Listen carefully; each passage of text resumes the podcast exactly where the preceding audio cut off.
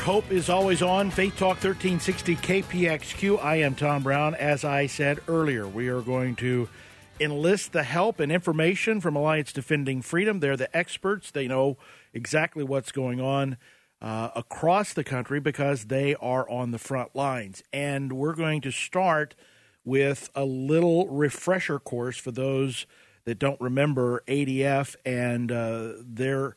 Uh, times here on Koinonia. Kevin Theriot, thanks for coming back on Koinonia. How are you today? Doing great, Tom. It's really good to be here. I appreciate you having me. Absolutely. Uh, let's start with give me just uh, the thumbnail elevator sketch of Alliance Defending Freedom, formerly known as uh, Alliance Defense Fund, and uh, bring people up to speed as to what ADF does. ADF is a legal alliance that's really meant to keep the doors open for the spread of the gospel, and we do that through strategy, training, and funding. But um, really, the areas we focus on are religious liberty, cases like the Kelvin Cochran case and the hitching post that we're going to talk about here. Um, we do that in the form of uh, uh, defending marriage and the family, and then we also defend life, um, cases involving situations like, uh, for instance, uh, making it tough on Planned Parenthood, like these recent mm. videos have been uh, have been pointing out. Yeah. Uh, the the key there being an alliance. There are literally hundreds of affiliated attorneys across the country that have donated time to fight these battles. That's pretty special. It really is. It's actually uh, we're uh, well over two thousand right now wow. Of attorneys that have committed to doing this kind of work they actually will do it pro bono. Um, of course, Alliance Defending Freedom oftentimes will fund their efforts, but these are people that are committed to the cause, that are believers, and that really uh, do want to serve the church and serve the body of Christ. Kevin, tell me your specific role there at ADF. I am currently the um, the head of the Center for Life. Um, I'm vice president. Center for Life is my official title. I oftentimes have to look at my card to remind myself. right, uh, because uh, but, of so many things going on, right? That's right. But bottom line is, uh, we have a life team that is dedicated to protecting life both at the beginning and the end of life. And we have several projects and cases going on around the country. As a matter of fact, uh, we are defending the state of Arizona right now in, uh, against the lawsuit by Planned Parenthood uh, trying to get rid of restrictions on uh, chemical abortions and and because they just they don't want any restriction on abortion whatsoever, even uh, if it's not safe for women. And we're going to have Kathy Herod on next week to talk a little bit about that as well. Uh, let's let's talk though about uh, what's in the news, what's on everybody's mind since the uh, Supreme Court uh, mandated same sex marriage a few weeks ago by their decision. Uh, let's talk about some nuts and bolts, some actual cases that are out there. Tell me a little bit about this one that's known as the Hitching Post Wedding Chapel case.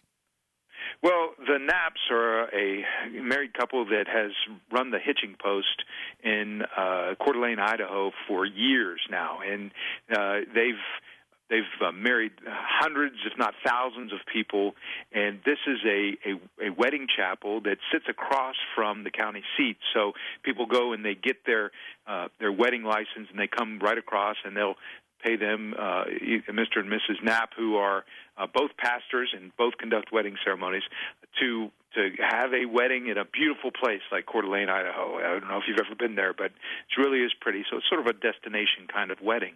Well, they are Christians and they only will participate in wedding ceremonies and conduct wedding ceremonies that uh, comply with the Bible and the Bible's um, encouragement of a and, and limitation of marriage to one man and one woman. And of course, uh, now that uh, marriage has been redefined by the Supreme Court, or at least they've attempted to, for civil purposes.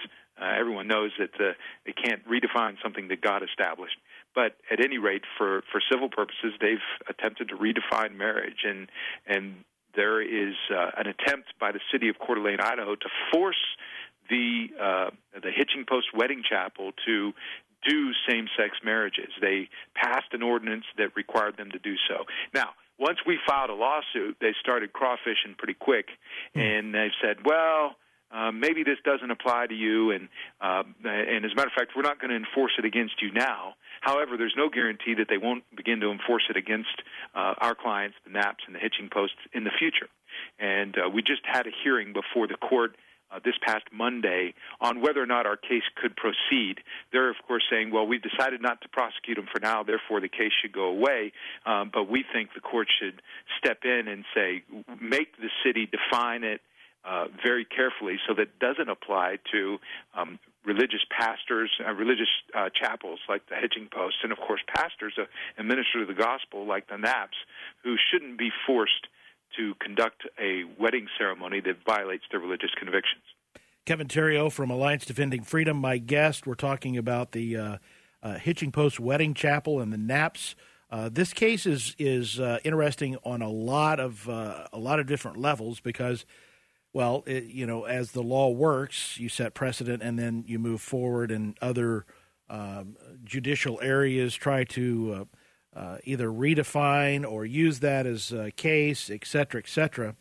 Uh, I don't necessarily understand all that, but I do know that we can't give an inch anywhere. We have to be always on the front lines of this battle. Now, if they the Knapps haven't been fined or charged uh, and you still want this lawsuit to move forward, give me, tell me specifically why it's important, not only to people in uh, Coeur d'Alene, Idaho, but people right here in Phoenix, Arizona. Why is this lawsuit necessary?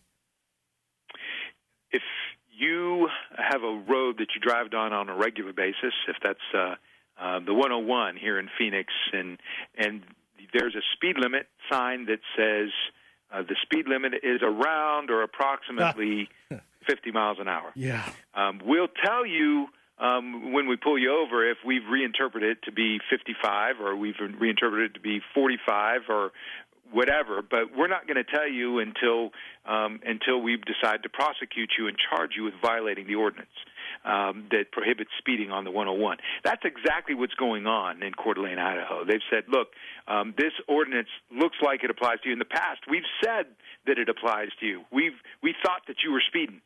Um, when you filed a lawsuit, though, we decided, well, maybe that's not the way we interpret it, and uh, we're going to say that the speed limit really isn't 55. Um, it's actually it's actually 60, so you're okay. And so they're saying this ordinance doesn't really apply to you because you're a religious corporation, possibly, and so we're not going to apply it to you for now, and we've agreed not to prosecute. Well, there are a lot of problems with that. Number one, how do you conduct your business when you think the police might be knocking on your door any time? And incidentally, this ordinance in Coeur d'Alene is not just some sort of uh, civil ordinance that says we're going to slap you on the wrist. It's a criminal ordinance wow. that you could go to jail for if you violate. Hmm. So, um, so this this is very significant. And what they're saying is that the Knapps, Mr. and Mrs. Knapp, pastors, they need to just go along and conduct their business as if nothing's wrong, even though they have this ordinance hanging over their head. And if a new DA comes in and decides to reinterpret the ordinance a different way, uh, they could be liable. They could lose their business. They could lose their home, and they could end up going to jail. That is incredible. But, ladies and gentlemen, that right there is why we go to the experts. Kevin, that is very clearly stated, and I get it. Uh, why is it that, uh, or I, I, should say, um, the Hitching Post, are they a for profit? You were talking about being a business, or are they a not for profit religious organization? I, I need uh, clarification on that, too.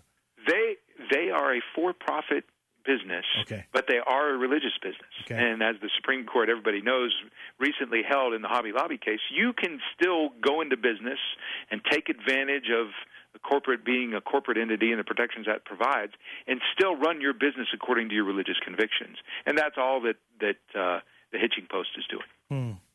Now, if the court does dismiss this lawsuit, uh, does that mean that the ordinance is a good law? No, it doesn't really mean anything. Basically, the the city's asking the the court to uh, to throw the case out because they say we should wait until we're actually prosecuted under it. Uh, and so it wouldn't mean that it's a good law. It wouldn't mean that it's necessarily it, it's even uh, a bad law. What it means is the court's saying let's wait and address this at some later time. Meanwhile, they're sitting there with that ordinance hanging over their head, wondering if they're going to violate it tomorrow um, or if they decide that they maybe they want to sell their business, how are they going to represent to the person that buys it that this isn't going to be an issue in the future? So it definitely uh, has an adverse effect on them. It certainly does. Are you seeing more cases like the Knapps? Is this something that we're going to see more of? We really are. you are probably aware of the Arlene's Flowers case there in Spokane, Washington, which is not far from Coeur d'Alene, Idaho, where a florist was asked to provide um, floral, custom floral arrangements for a same-sex wedding. Uh, she had no problem uh, providing floral uh, designs for this same-sex couple that she had served for years, but she couldn't participate in a religious ceremony in that way.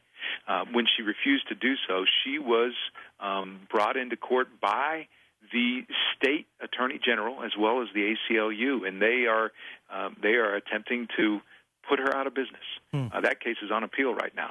We're also representing Kelvin Cochran, who's a former fire chief of Atlanta, who was fired because he, on his own time, published a book um, with his own money that said that on one or two lines in a 160 page book that marriage is between a man and a woman. The, a, uh, a gay councilor, uh, city councilman, found out about it, put pressure on the mayor to fire him, and the, and the mayor fired him for his belief about what the Bible says hmm. regarding hmm. marriage. That is incredible, but a real situation, real yeah. life. That's why ADF is literally on the front lines defending freedom. That is that is quite literally why these things are important for us to be discussing in um, in open court. Kevin uh, Theriot from ADF. Now, this isn't a legal question, but I know I have people in my audience that need help, as do I, articulating why is this such a big deal? Why can't, you know, these business owners just go ahead and make a cake or put out some flowers? And I'm not being fair to you. You only have 60 seconds. Bottom line is you should not be forced to do something that violates your religious convictions just to earn a living. And when the government comes in and attempts to try to um, to make you do something that would violate your faith in order to keep your business, um, that's violative not only of the First Amendment but the basic principles that this country was founded upon. Kevin, well done. Thank you for your time. We're going to continue the conversation with Eric Stanley up next. But uh, looking forward to having you back. In fact, looking forward to having you in studio here uh, very soon as we continue to uh, bring these cases to light and give people options on how they can support ADF and other great organizations. Again, Kevin, thanks for your time. Thank you, Tom. Really appreciate it.